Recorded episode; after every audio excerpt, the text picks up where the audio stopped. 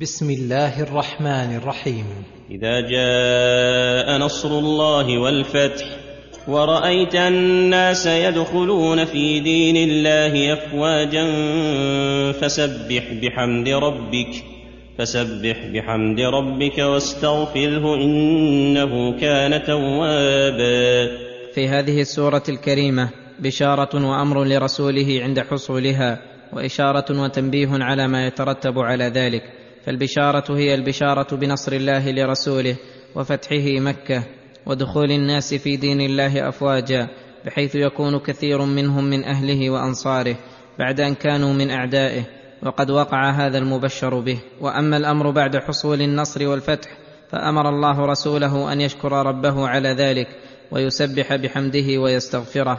وأما الإشارة فإن في ذلك إشارتين إشارة لأن يستمر النصر لهذا الدين ويزداد عند حصول التسبيح بحمد الله واستغفاره من رسوله فإن هذا من الشكر. والله يقول لئن شكرتم لأزيدنكم. وقد وجد ذلك في زمن الخلفاء الراشدين وبعدهم في هذه الأمة. لم يزل نصر الله مستمرا حتى وصل الإسلام إلى ما لم يصل إليه دين من الأديان ودخل فيه ما لم يدخل في غيره حتى حدث من الأمة من مخالفة أمر الله ما حدث.